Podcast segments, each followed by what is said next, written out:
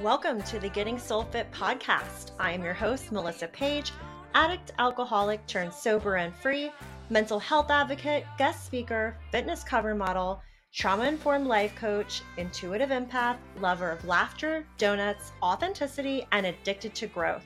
Each episode, I will host a special guest or topic that will help empower you to conquer any and all obstacles and fears to rise. This show is your one stop shop for raw truth and unapologetic growth.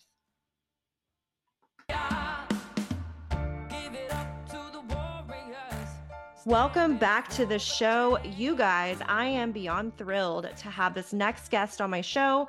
Lee Hammock, known as Mental Healness on social media. Many of you already know him. He is a self aware, diagnosed narcissist mental health author motivational speaker, and social media influencer that uses humor and the absolute truth to help others become aware of and heal from narcissistic abuse. Also, just to note, um, trigger warning as this episode will cover topics like abuse and trauma that may be sensitive to some. So, a few years ago, I was coming out of a narcissistic abusive relationship with someone my therapist believes to have narcissistic personality disorder as well as antisocial personality disorder. Um, in other words, a narcissistic psychopath. Um, I came across Lee Hammock on social media shortly after I broke free from that relationship. And you guys, I wish I had come across him sooner because I can't even begin to describe how helpful, eye opening, and healing um, his videos have been for me and thousands and thousands of others. It was during our one on one consulting session that he also helped me to truly understand what I had dealt with. Um, with a strong social media presence and empowering message, I am honored to have you on the show today. Not to mention, you happen to be from my hometown of Charlotte, North Carolina. Lee, would you mind introducing yourself to the listeners? So, my name is Lee Hammock. I'm a clinically diagnosed narcissist, and uh, you know, Melissa said pretty much everything I do. um, I've been in psychotherapy for the last six years, but I've been talking about my mental health journey on social media for almost the last three and a half years. Um, helping people, you know, understand what they've been through. Um, mm-hmm. actually speaking to a, quite a few narcissists themselves that are trying to go to therapy and hopefully trying to change their lives. You know, that's not neither here nor there gotta see consistency is the uh the key to that type of stuff right there.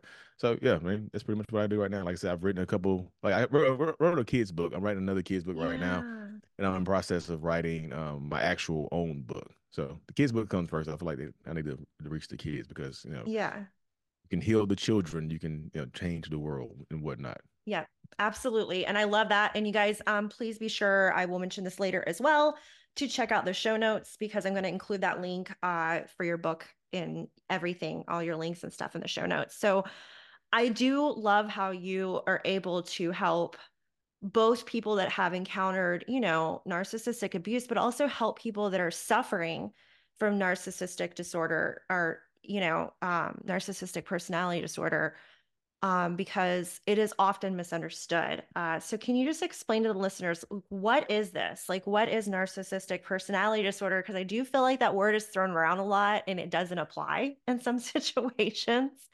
Um, yeah. So, if you could explain it. So, narcissistic personality disorder is a per se per, pervasive mm-hmm. personality disorder. It's a mental health condition. It, it's not necessarily described as mental illness because it's a disorder of the personality that causes you to, you know, feel super entitled, mm-hmm. have delusions of grandeur. Um, it typically comes with a lack of empathy, a lack of connection, lack of compassion for other people, mm-hmm. um, and things like that. It's just like there's a it's varying degrees and whatnot of the you know the personality disorder per se, but yeah, it doesn't fit everybody. Mm-hmm. That you know the word narcissist kind of thrown around a lot yes. in social media. Yeah, it, it, it is, and I, I I would agree with that. You know, but for me, as a diagnosed narcissist on his path of growth and learning, mm-hmm. I don't necessarily think that's a bad thing.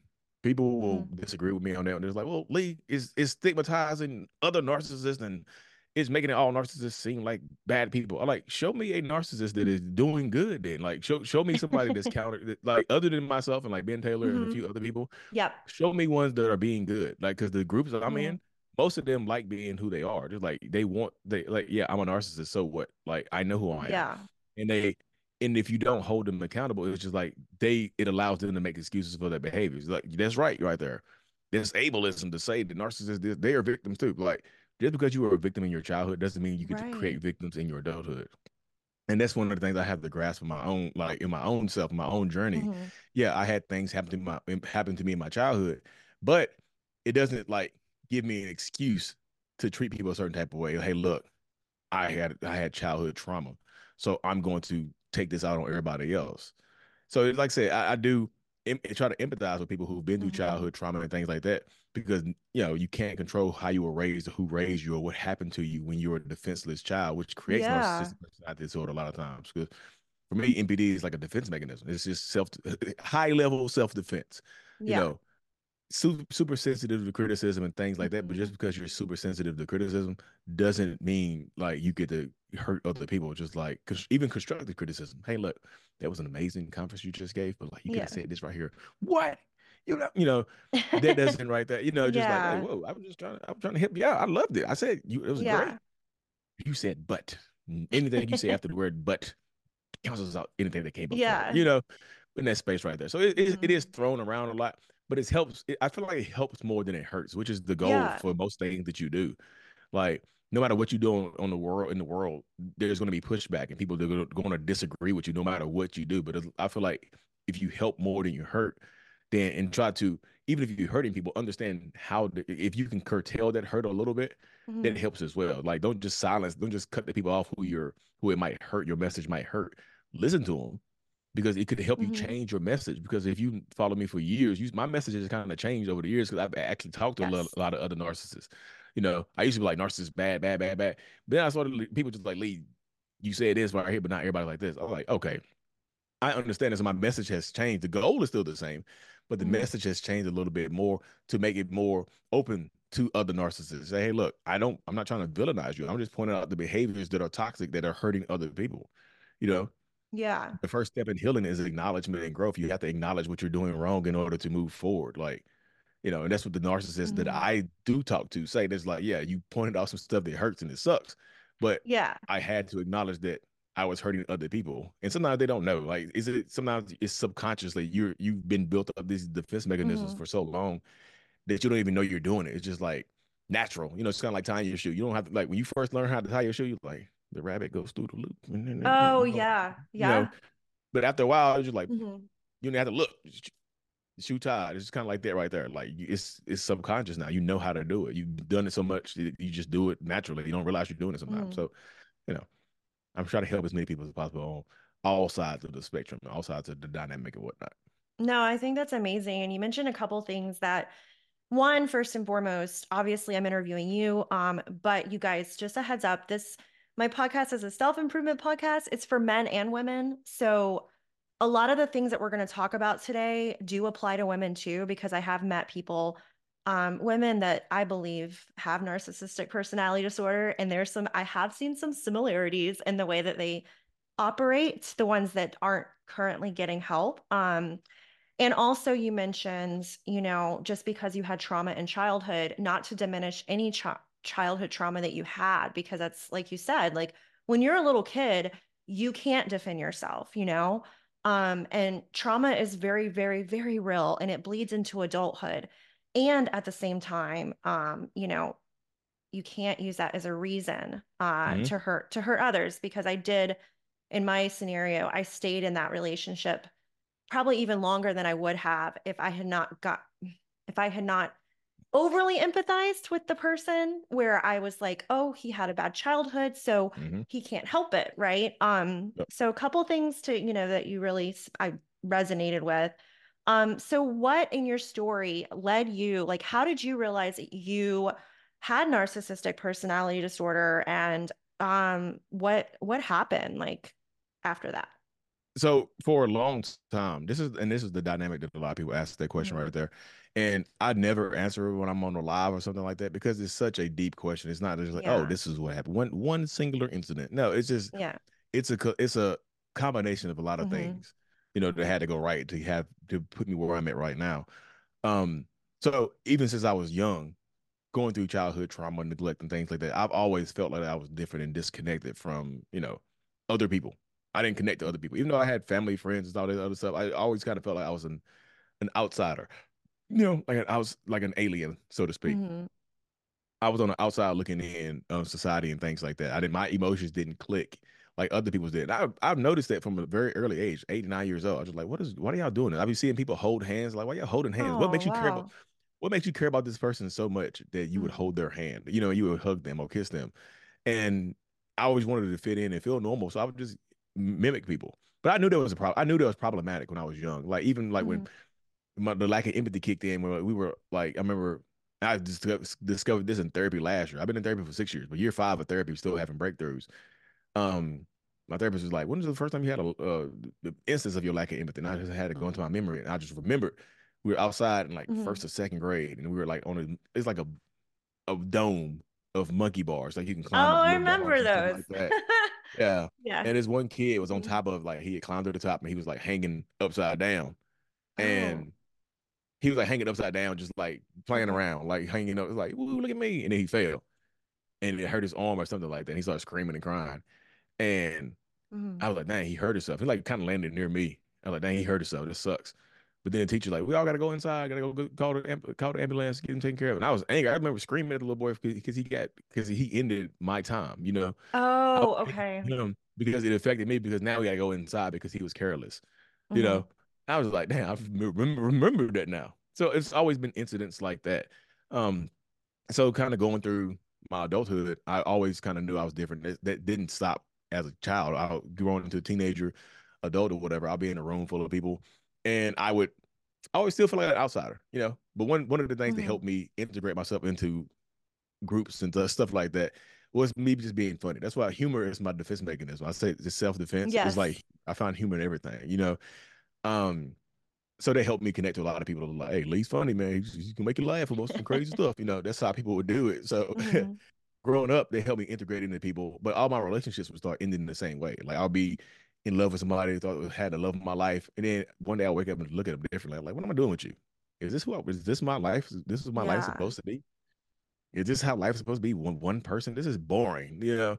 And I would blame the other person, and somehow, some way, shape, or form, we end up breaking up and that kept going through my life until I, I got married. And then the same situation happened with my wife, and I was just like, this is I was just upset with my life. I was like financial rock bottom, like life wasn't going the way it was going. We had a like a six month old baby, and she had went to work or something. She had went to the gym or something. I had mm-hmm. some work to do. I was like, God, man, I was so angry. I was like, I gotta feel my work. And then she left. And I remember my son was not just stop crying. So I'm in the house yelling, trying to get him to be quiet. And she just happened to come home early. And then she, like, what are you doing yelling at him? I said, he won't, he won't shut the hell up, you know, just like. Aww. And then she's like, me and her got to argue, and then she decided to, to leave. I was like, get the hell out then. She's like, God, it's so hard to live with a narcissist. And I was like, what? The hell you call me? Like, you're a narcissist. I, you know, I thought dark narcissists cocky, cocky, conceited people. You know, that's what I thought mm-hmm. it was. Cocky conceitedness. And she left. I'm sitting there angry. Like, why the hell she called me that? Out of all the things that she could have called me, you know she chose that N word. You know, I was just like so she was just like in that space right there. I was like, okay, huh. So I got on Google, I looked it up, I typed in narcissist, and it, it was like, did you mean narcissistic personality disorder? I was like, what the hell is that? I was like, huh? I didn't mean that because I just typed in the word narcissist. Yeah. And then yeah. narcissist personality disorders on the side, and I was like, what does that mm-hmm. mean? I was like, I clicked on it, and then the symptoms and the signs pretty much answered the questions I had been asking myself why I felt different, why I didn't connect to people. Mm. It's like mm. the, the, signs and the traits of narcissistic personality disorder were pretty much like answers to all the questions I had been asking myself. So I was like, damn, I am, you know, this is yeah. what's going on. This is, it gave me the, it's like kind of like a cathartic moment. It's kind of free. And I'm like, damn, this is me. Yeah. Wow. I was like, dang, so this is, this explains so much of my life. Mm-hmm. So what is it's also could be debilitating. You're like, damn, I got a personality disorder, you know. But it's just like, well, at least I have the answers. At least I know what to work on. You know, it's just kind of yes. like, at least I know what to work on. It's yeah. kind of like you just, at least I know, as opposed to just guessing. Well, I might, you know, I might be an empath. I have too much empathy. You know, I mean, you can if I have if yeah. I work if I'm working on the wrong thing, yeah. it's like if I break my arm, like uh, go to the doctor with a broken arm. There's like, here, put your leg up. We're gonna we're gonna, we're gonna put your leg in the cast. I'm like, my arm is broken though. You know, at least I know what I'm working on. I know what to right. work on. I know what to heal yeah. and fix. So that just led me going like the only answer is therapy. There's no pill. I was like, pills for narcissistic personality. There's no, there's no medication. Like, that would be pop a couple of pills.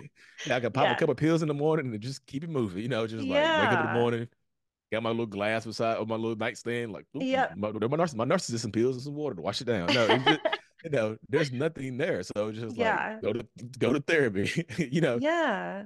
That's so, so good though. That's so good. And that's so like that's such a good point that, you know, I it resonates too because it's like once you know, even if you're like, oh man, I don't want that answer, it is an answer.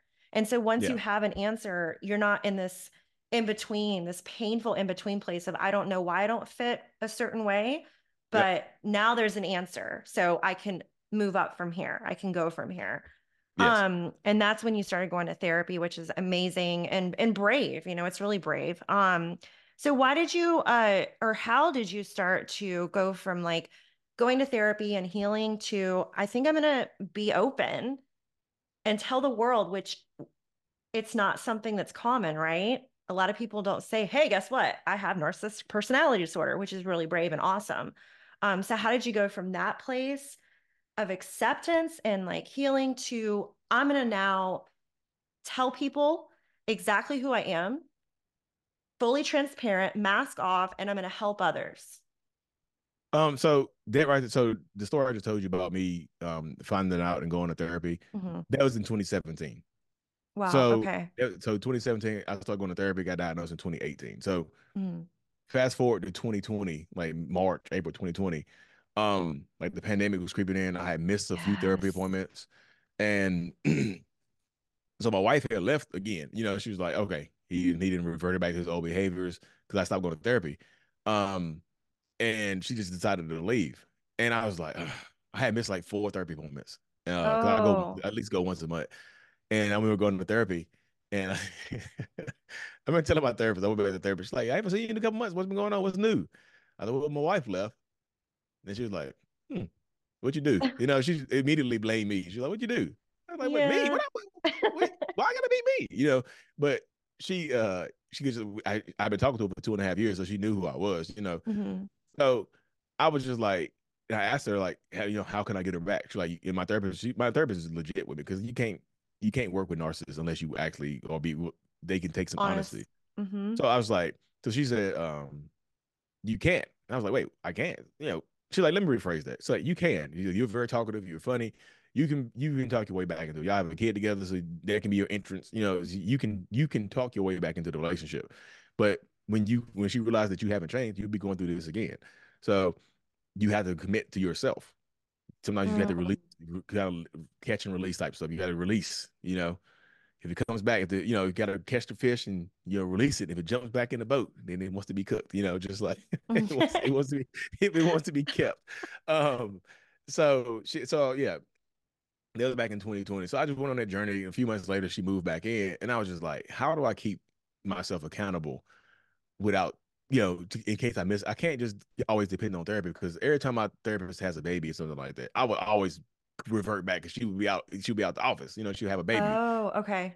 So that's why she, I didn't go to. I was missing therapy appointments because like money therapy is expensive. But then also yes. she, I think she had, had a baby at the time too. So she's like, I'm just everywhere. I'm everywhere. I'm bouncing around. You know.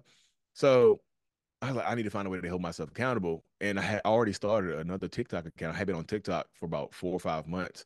And I had been doing personal development. You know, I'm 38 right now. So mm-hmm. at, the, at the time in 2020, I was 30, 34, 35.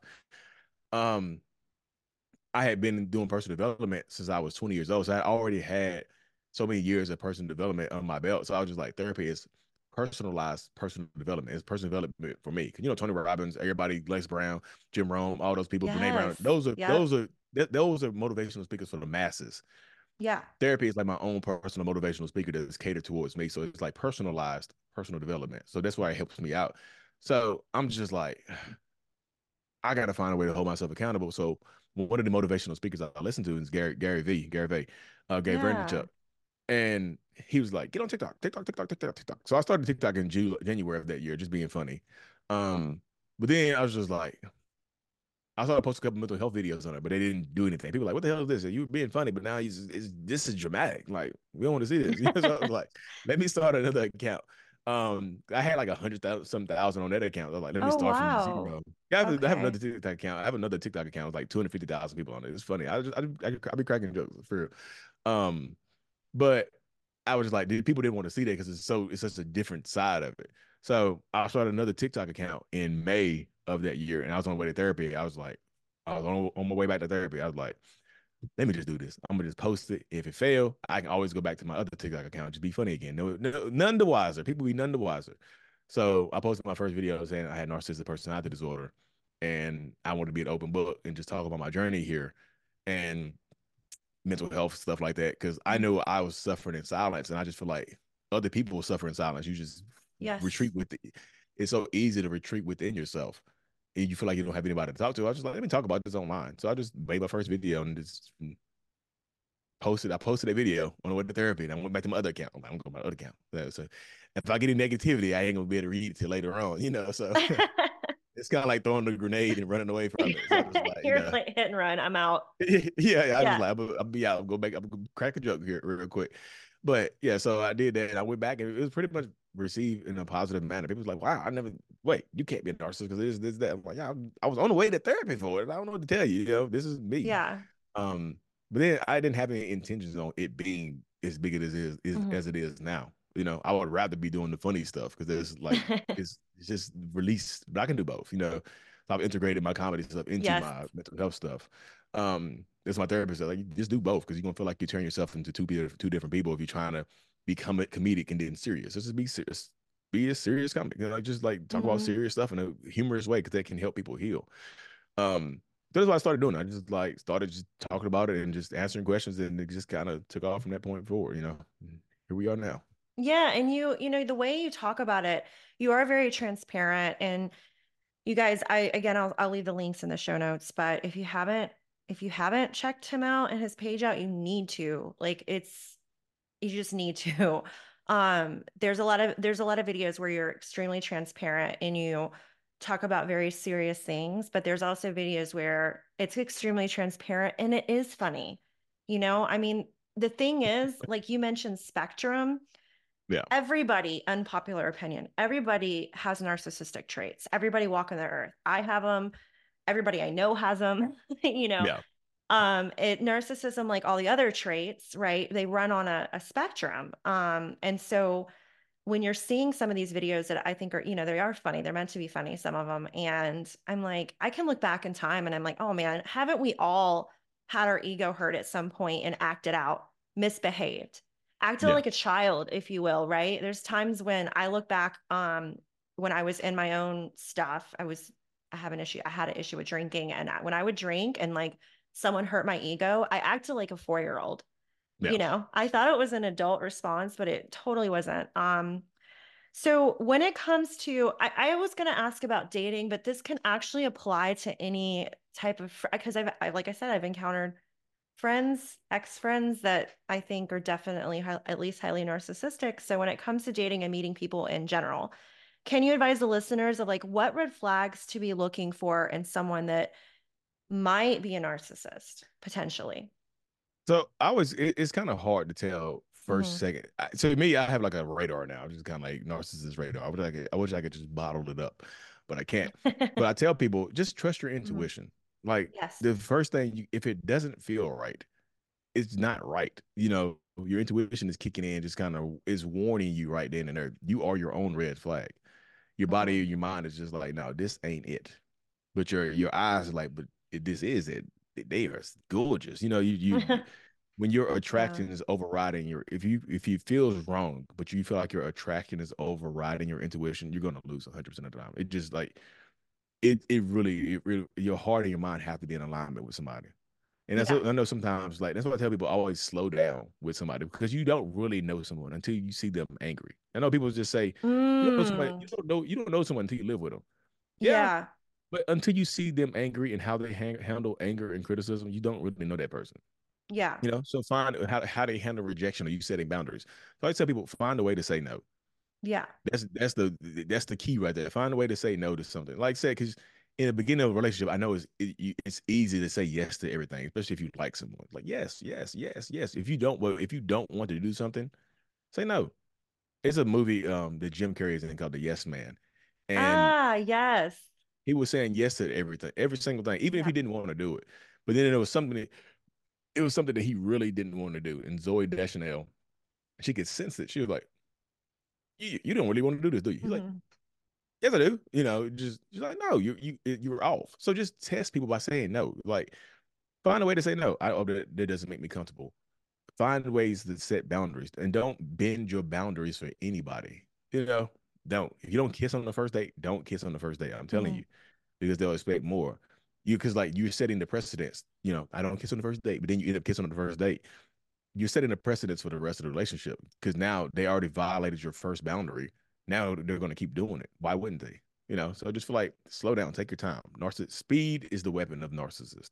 Ooh. If you feel like you're getting swept off, swept off of your feet, it's typically to drop you on top of your head.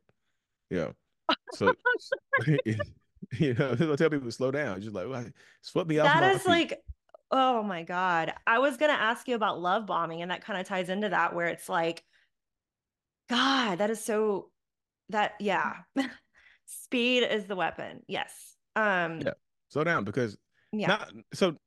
A lot of people love bomb. Not only do narcissists love bomb, yeah. not a not not a lot of not a lot of people love bomb. But mm-hmm. like I said, narcissists love bomb with intent. So I tell people, just like how do they handle when you don't want to do something? Like, like you know, love bombing, you feel it's it's the euphoric feeling. You feel like you're you're, yep.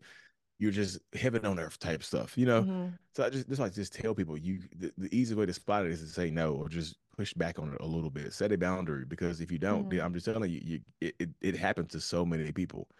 It really really does. It, it's just one of those things that like when the red flags pop up, don't put them in your pocket. You know, if they if they're willfully handing you a red flag hey, all my exes are crazy. It's kind of like, like they literally hand it to you, like, here, all my exes are crazy. You see it.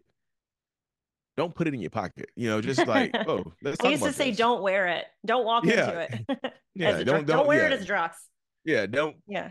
Put it in. Your, don't don't use it as a handkerchief. You know, just, just like don't wear it like that. Because yeah. like at, at dinner table, it's just like yeah ask questions ask deep penetrating question penetrating questions because most narcissists will want to be surface level Oh, that's that's that's huge. I didn't even think about that. Yeah. No, I said, most some some of them will like. There's no foolproof way because there's mm-hmm. like just as I just did a video about this on my YouTube channel. Um, just as much as empaths and codependent people mm-hmm. are, are growing the victims of narcissists, there's so much information out there for them. Narcissists are evolving as well. You know, they mm-hmm. the information. Oh, I used to want to do this, but now I'm not going to do this. So make people earn mm-hmm. your information. If they're asking you deep, penetrating questions, ask them the same thing. Don't yeah. let them just like you tell them some type of traumatic story, oh, and gosh. then they just like, oh man, it sucks. And then they go on to something else. Make like, tell me, yeah, you. I gave you some trauma. You gotta give me something back. Don't get, me, meet me in the middle because like yeah. they have.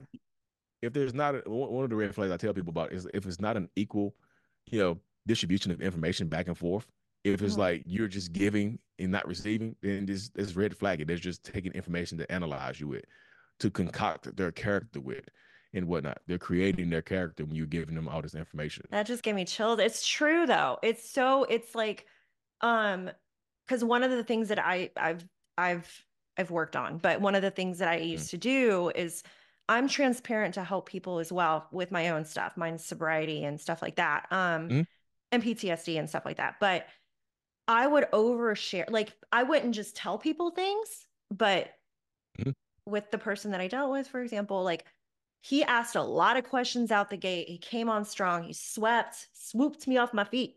Um, and he asked a lot of questions. And I took it as, oh, he really wants to get to know me. get to know me. Yep. He mm-hmm. cares, mm-hmm. you know. So I'm like telling yep. him everything. And then I would ask him something and he wouldn't divulge much. It wasn't until I was ready to leave. And that's when he hit me with everything that he had been through in his childhood.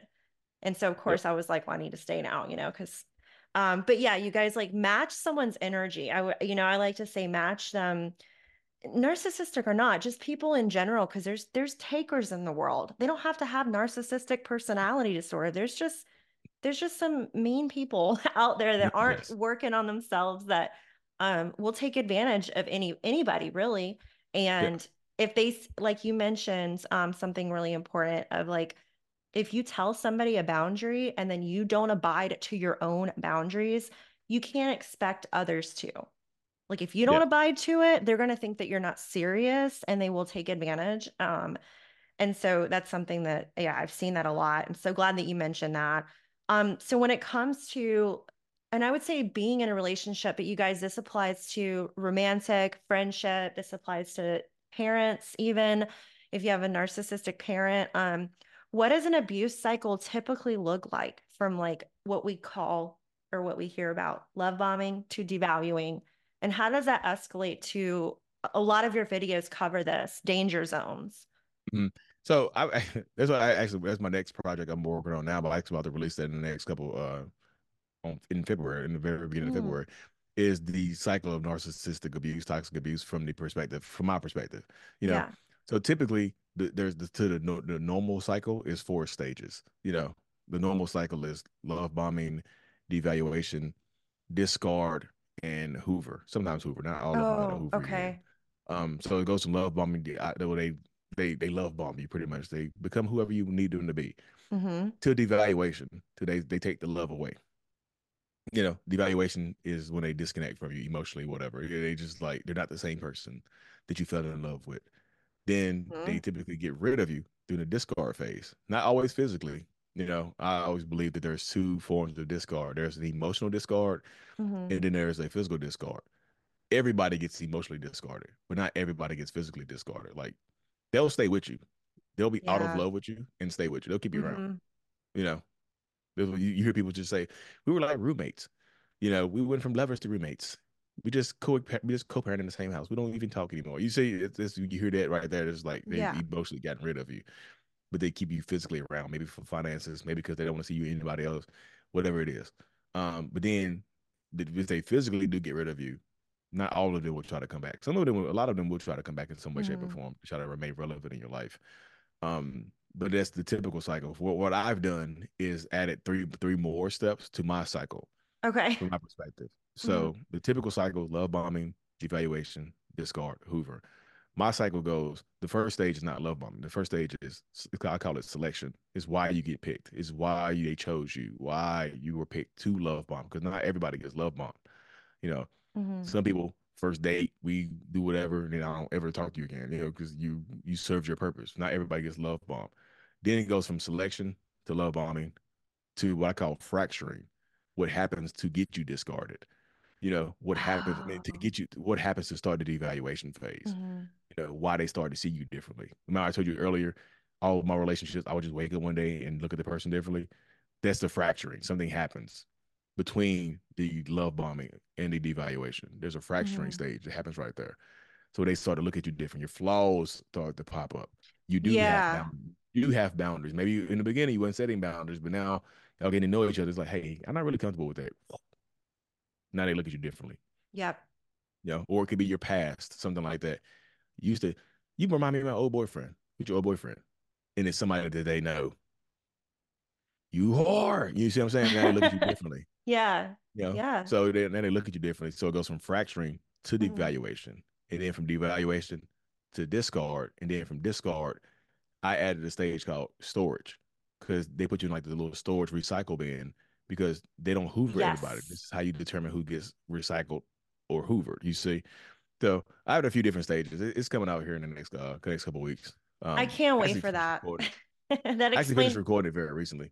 Yeah, that explains a lot better. Um, because for people that don't have narcissistic personality disorder, we have a hard time understanding how do you go from like I'm so in love with you to you know but when you explain it is it's not something that it's not necessarily like a light switch is the way i'm understanding it it's more like something there's a trigger point something does happen um whether it's you know like you said you're the person is now setting boundaries and in my case that was what happened i set a boundary and it was like oh my i was like the devil you know mm-hmm. for setting a boundary you're, you're no longer per you're no longer perfect yeah. to them like that's no. pretty much what happens like they yep. see you in their love bombing stage, they idealize you, so you're perfect to them. But when you start setting boundaries and they start seeing your flaws, yep, that's when you no longer you no longer perfect for them. Like you, and it, they treat you like a liar. It's like, like you lied to me. Like you present oh, you presented God. yourself in a false manner. That's you know, man. Okay, yes, yes. You lied actually, to me. Yeah. And it's I, not you. You didn't lie. You, right. you didn't lie. You just, I idealize you. I think you're perfect for me. So I love bomb you. But then like something happens, like you might say no, you might set a boundary. Mm-hmm. And now it's just like, I thought you didn't have boundaries. You lied to me. So now I'm treating you like a liar because now I, am treating you like you've been disingenuous towards me. And yeah. I'm now I'm angry now I'm angry at myself for picking you. I resent myself, so that internal resentment is expressed externally towards you. So they start treating you badly because they. That explains so much. I'm looking back, like, oh my god, because I got called a liar, and I, I'm I, listen. Everybody has yep. flaws. Everybody's got stuff. Like I've been yeah. called things, whatever, you know. Uh, but one thing I wasn't called as a liar. So when I got called a liar, I'm like, what? I was genuinely confused. Like, what did I do? Um, but that makes sense. And you mentioned, uh, you know, putting someone in the storage bin, or you know, I, have said before, it, it, feels like on the receiving end, it feels like we're put on a on a shelf. You know, like mm-hmm. okay, mm-hmm. so when you were a little kid and you get mm-hmm. the toy that you've always wanted, and you're like, yeah. oh my god, I love this toy. I'm so excited. I'm gonna love it forever. And you play with it, and it's great. And then you see another toy, and you're like, this toy is crap, and you just like throw it to the side mm-hmm. for this other toy. That's like how it's yeah. The, the, the, analogy I typically use is actually that very analogy, but the movie Toy Story. Um, oh, okay. Woody and Buzz. Like mm-hmm. Andy, Andy loved Woody. Like Woody was like, "You're my favorite deputy." You know, just had Andy on his had had Andy on his foot and everything. He loved yeah. Woody, but you know, Buzz Lightyear come Woody under the bed. You know, Woody in Woody in the toy chest and everybody else. He yeah. still he still he still would pull Woody out the toy chest every once in a while. Yeah. But, but Buzz was his guy now. Buzz was his Buzz was the, the, the new supply. You say Woody's still around. He didn't yeah. throw Woody away. Kept Woody around. You know, Woody just yeah. watching treat Woody in the, in the toy chest peeking out, watching treat Buzz good. He's like, damn, that should be me. That used to that, be me. I know that sucks. You know? And that's something that um so and it's I like how you said storage too, because it's like um you may go back to that person, right? Mm-hmm if this new you. person, yeah, if this new person or whatever the scenario isn't meeting your expectations, you may go, oh God, well, screw them. I'm gonna, you know, go back to this person. Um, or even if it is meeting your expectations, you can still keep the other person around because you don't want to see them with anybody else. Like I can still Ooh, be happy, yeah. I can still be happy with yeah. this new person, but I don't want to see you with nobody else. So I just kind of just I need some time to myself. Like just give me a little time to think and just to see what I really want. You know, just give me some. We just need space to figure out what we really want. You know. yeah. You know, I'm not saying I'm like. Then they might they might actually start telling you that you're they're unhappy with the new person, but they they can't leave because I just can't leave right now because I'm connected to the kids and we to work together. I just don't know what to do, but I love you and I want you. Just wait on me. Just give me time. You know. Yeah. And that's why I say to people, and this is like something I learned too. And other my friends, some of my friends have gone through the same thing where it's like, believe someone's actions, not their words, until they earn that trust over, mm-hmm. like you mentioned, over time, you know. Um, now we hear a lot about narcissistic rage, you know, and I have seen on the I don't want to say smaller end because things like silent treatment are extremely damaging, right? Um, mentally and emotionally, it can be really damaging. But you also see you know, and even some of the videos that you post where you have trigger warnings where a guy or girl, an alleged female or male narcissist is literally raging out through it can be quite scary. Mm-hmm. Um, mm-hmm. and so for people that are that haven't heard that term narcissistic rage, what is that and how can that escalate? Um, anything can set off narcissistic rage. So this mm-hmm. is my mm-hmm. perspective. You know, I feel like the silent treatment is a version of narcissistic rage. Yeah. It's just I call it I call it silent rage because it's still it's, it's achieving the same goal pretty much. Just like I want to hurt you in some way, shape, or form. Mm-hmm. So is it, the goal is just everybody doesn't yell and scream. So I just remove the yelling and the screaming. I remove all communication. the goal is the same. They just go about getting it differently. That's why I say the difference between a, a covert and an overt narcissist is how they behave, but the goal is still the same. Yeah. They have the same goals, just different methods of achieving those goals. So one of the things I tell people about the narcissistic rage is like when mm-hmm. they lose their damn minds and they lose control of their mental faculties and they snap on you and they're yelling and screaming and throwing things and punching the wall around you, threatening you, whatever it is, you know. There's varying levels of rage because some of them don't go, you know. You hear this is when you hear people say the eyes go black.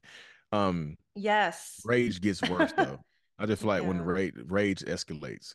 You know, I just say if if it doesn't work, because rage is supposed to scare you to get get one of their needs. When they are not getting their needs met, in some way, they just get angry because anger is easy. You know, Anger yeah. is just easier than trying to communicate on an emotional level. So I'm gonna use this emotion of anger, of rage to get my needs met. Mm-hmm. I'm not. It's kind of like a kid. Narcissistic rage is the adult version of a temper tantrum. Yeah, it really is. Yeah, and it's actually, you know, it's like you think about it like, um, when you see a three year old throwing a fit, you know, you're like, okay. But when you see an adult, it can be quite scary and extremely dangerous. You know, like you mm-hmm. mentioned in a lot of your videos. Um, and it someone can actually because one of the things that I was um curious about, but you've answered it in one video how someone can actually the label doesn't matter as much as I think the behavior, right, to watch out for, but someone can be an, a covert and an overt because I dealt with that that person was mm-hmm. both and he would go silent for days on end but then um the breaking point for me was he he punched his car right near my mm. face mm-hmm. and it scared the crap out of me. So that yep. was my okay I got to go. But um it is it's it's important to uh speak on like someone can be both. Yeah. Right? Yeah. It, it's just like depending on it's kind of like depending on the environment you know? Right. Like they might rage behind closed doors but they be they give you the silent treatment in public like yeah. some of them like some of them will go back and forth you know just to get the, whatever needs they have getting met mm-hmm. but they mm-hmm. also wanted to protect their reputation in certain in certain spaces as well oh you know, yeah that's key they don't want to yell and scream at you in public because that's in public you know just like they start getting super passive aggressive so you hear grunts and noises and things like that they yeah. ignore you. They act like you don't exist. They pretty much stonewall you. They treat you like you don't matter. You don't exist in public. But you get behind closed doors. That's when they put you in cars and throwing stuff. And you know, sometimes they'll hurt themselves and try to get you in trouble. They'll they'll, they'll take it to the next level. They'll start scratching and hitting themselves. And I'm gonna tell people you did this. You know. So yeah. That could happen too. I've seen some of that on your videos, and I'm like, oh my gosh, that's like something. I have a friend that um he anyway he he his ex wife was uh she had pretty sure she had narcissistic personality. And that's what she would do. She would like hurt herself. Mm. When he was walking yep. away, she would hurt herself and she would call the police and try to blame it on him. Yep. Which is he's a big guy, so it's like who are you going to mm-hmm. believe, right? Yeah, exactly. Um, it's, it's but setup. It, yeah, it was a total setup. Um, and you actually posted something the other day where a guy was it a guy? Yes, it was a, a guy who was recording his ex it was over money or something. Uh, yesterday, uh, from Martell Holt and them. Yes, yes, yeah. and he was recording his ex, you guys, and she was she in the video, she was the one that was like freaking out and yelling and stuff. But as you mentioned, like sometimes uh, this kind of behavioral pattern over and over again can mm-hmm. trigger reactive abuse um, and the person on the receiving end. Um, but so it's dangerous in many ways, you know, when dealing with someone that's not working on it or going to therapy as it can you know violence can escalate um, and it can get to the point where someone unalives somebody as you've said in your videos before um, yes. so what advice would you give someone who's dealing with someone who potentially has narcissistic personality disorder and is raging out and how you know what would you say to them i was just like just try to be try to do what you can do to de- de-escalate the rage don't mm-hmm. go back and forth with the person you know don't antagonize it. I mean, antag- antagon- being antagonistic yep. is in the in the eye of the whoever's receiving it because they can view you not talking to them and not engage with them as you being antagonistic. Look, oh, you not gonna talk to me. You're not gonna you gonna you don't have anything to say. You like if you're trying to be silent and just ignore them and just let them calm down. Like you you don't have nothing to say. They'll get madder. Yep. So if you if you can leave the area, I would suggest you leave in the area and things like that. But sometimes you you know survival. Think think yeah. survival survival first, especially if you have kids, because everybody's situation. Everybody can just like I'm I'm gonna run out the house. You have kids in the house. You don't want to leave your kids in there with that rage, you know. So it's just yeah. like everybody's situation is going to be different. So I just like think survival first. You know, ask yeah. yourself before you before you speak. Ask yourself what's the benefit of saying this. I know it's easy to say this right now, but in the moment when you're experiencing, it's completely different. You you fear. You know, it's kind of like fight or flight. Your fight or flight kicks in. You're like, oh damn, I don't want he gonna go crazy. He gonna hit me. He gonna do something like mm. this. So you you just like in these spaces, like well, like you just ask yourself, what what goal are you trying to achieve? If survival is your goal, sometimes you you don't want to antagonize them, so you just you know, I'm not saying blindly agree with them on everything that they mm-hmm. say, but don't try to push back on them when they're losing their minds, especially if you think they're dangerous. They if they put their hands on you before and they presented danger to you before, right now is the worst time to try to be antagonistic because they will, you know, try to take yeah. Like pick your battles. yes. right. Yeah. Um, live live to fight another day. right. Exactly. And it's uh, someone said to me like years ago, "Do you want to be right or do you want to be happy?"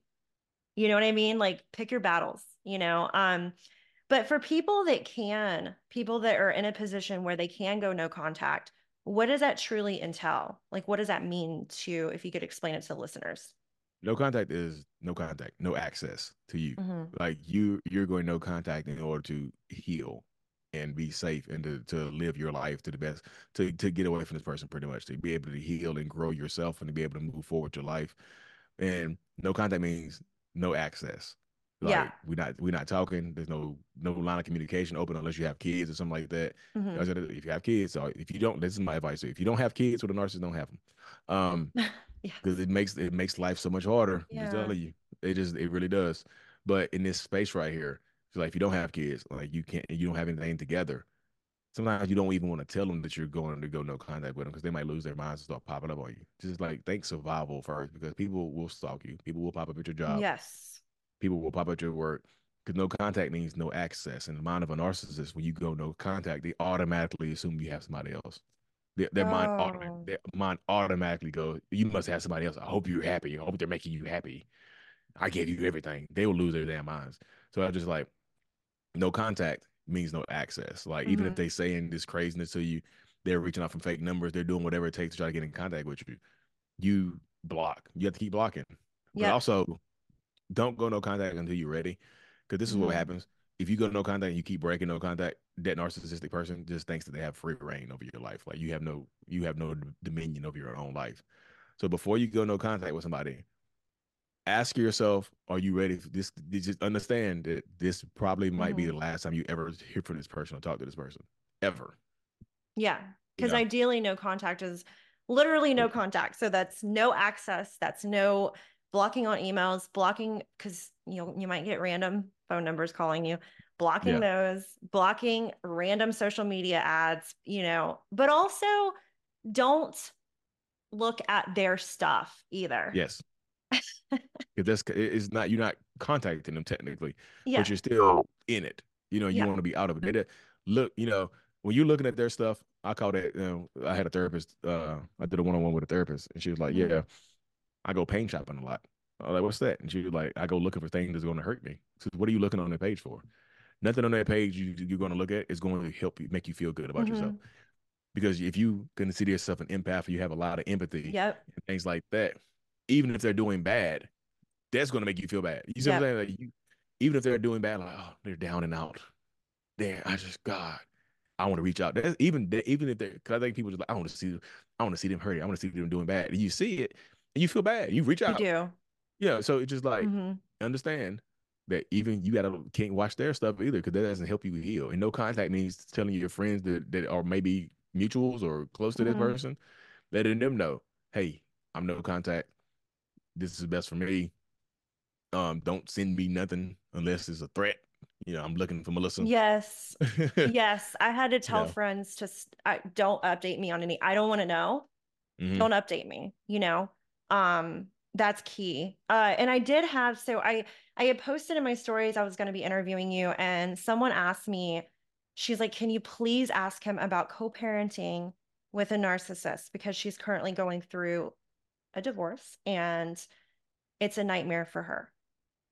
So, what advice uh, would you give uh, someone? It really just depends, and it, I know co-parenting is so such a it's such a nuanced thing yeah. because it really just depends.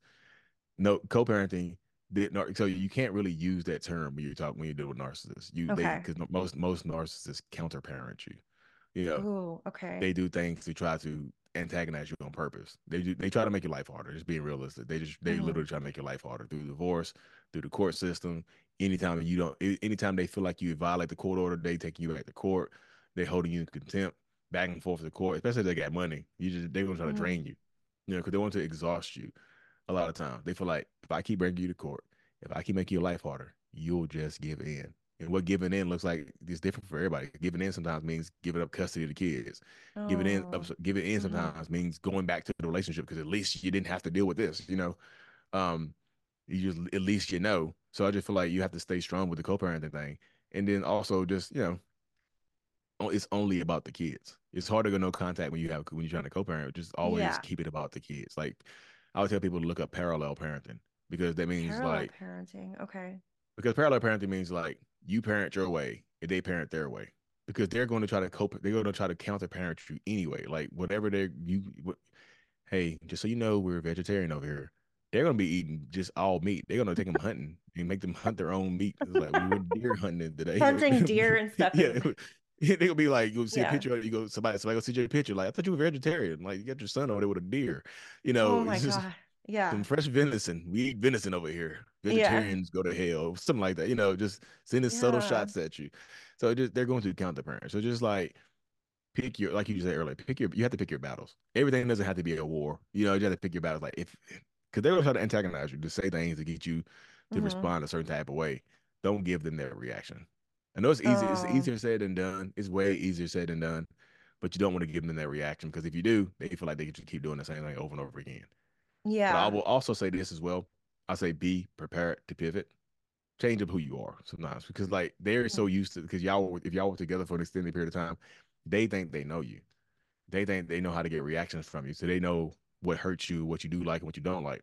So they're going to try to do certain things, you know. And also, don't trust the niceness. If they all of a sudden be mean for a long period of time and then they flip and be nice, they want something. Man, okay. Don't well, trust the niceness. Don't yeah. trust it. You know, yeah. I was like keep it keep it cordial, whatever. Don't trust the niceness.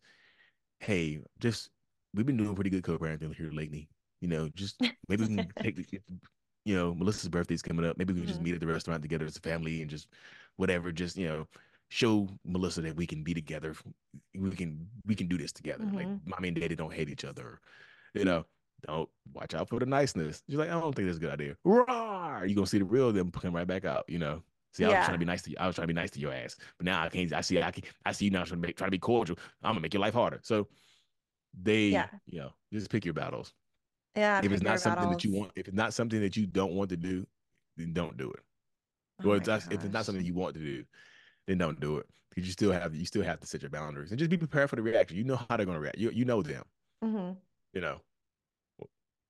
That's so key. Um, what advice would you give? So for people that are just starting this healing journey, um, whether it's leaving someone who was a narcissist or in it could be anything, friendship, otherwise in their because a lot of times and this is something that i don't hear a lot actually you you've spoken to it before but when someone is especially if you're super empathic and codependent and all that fun stuff when you're leaving you're finally leaving the situation you can feel very it's very common to feel very empowered for like a second and then mm-hmm.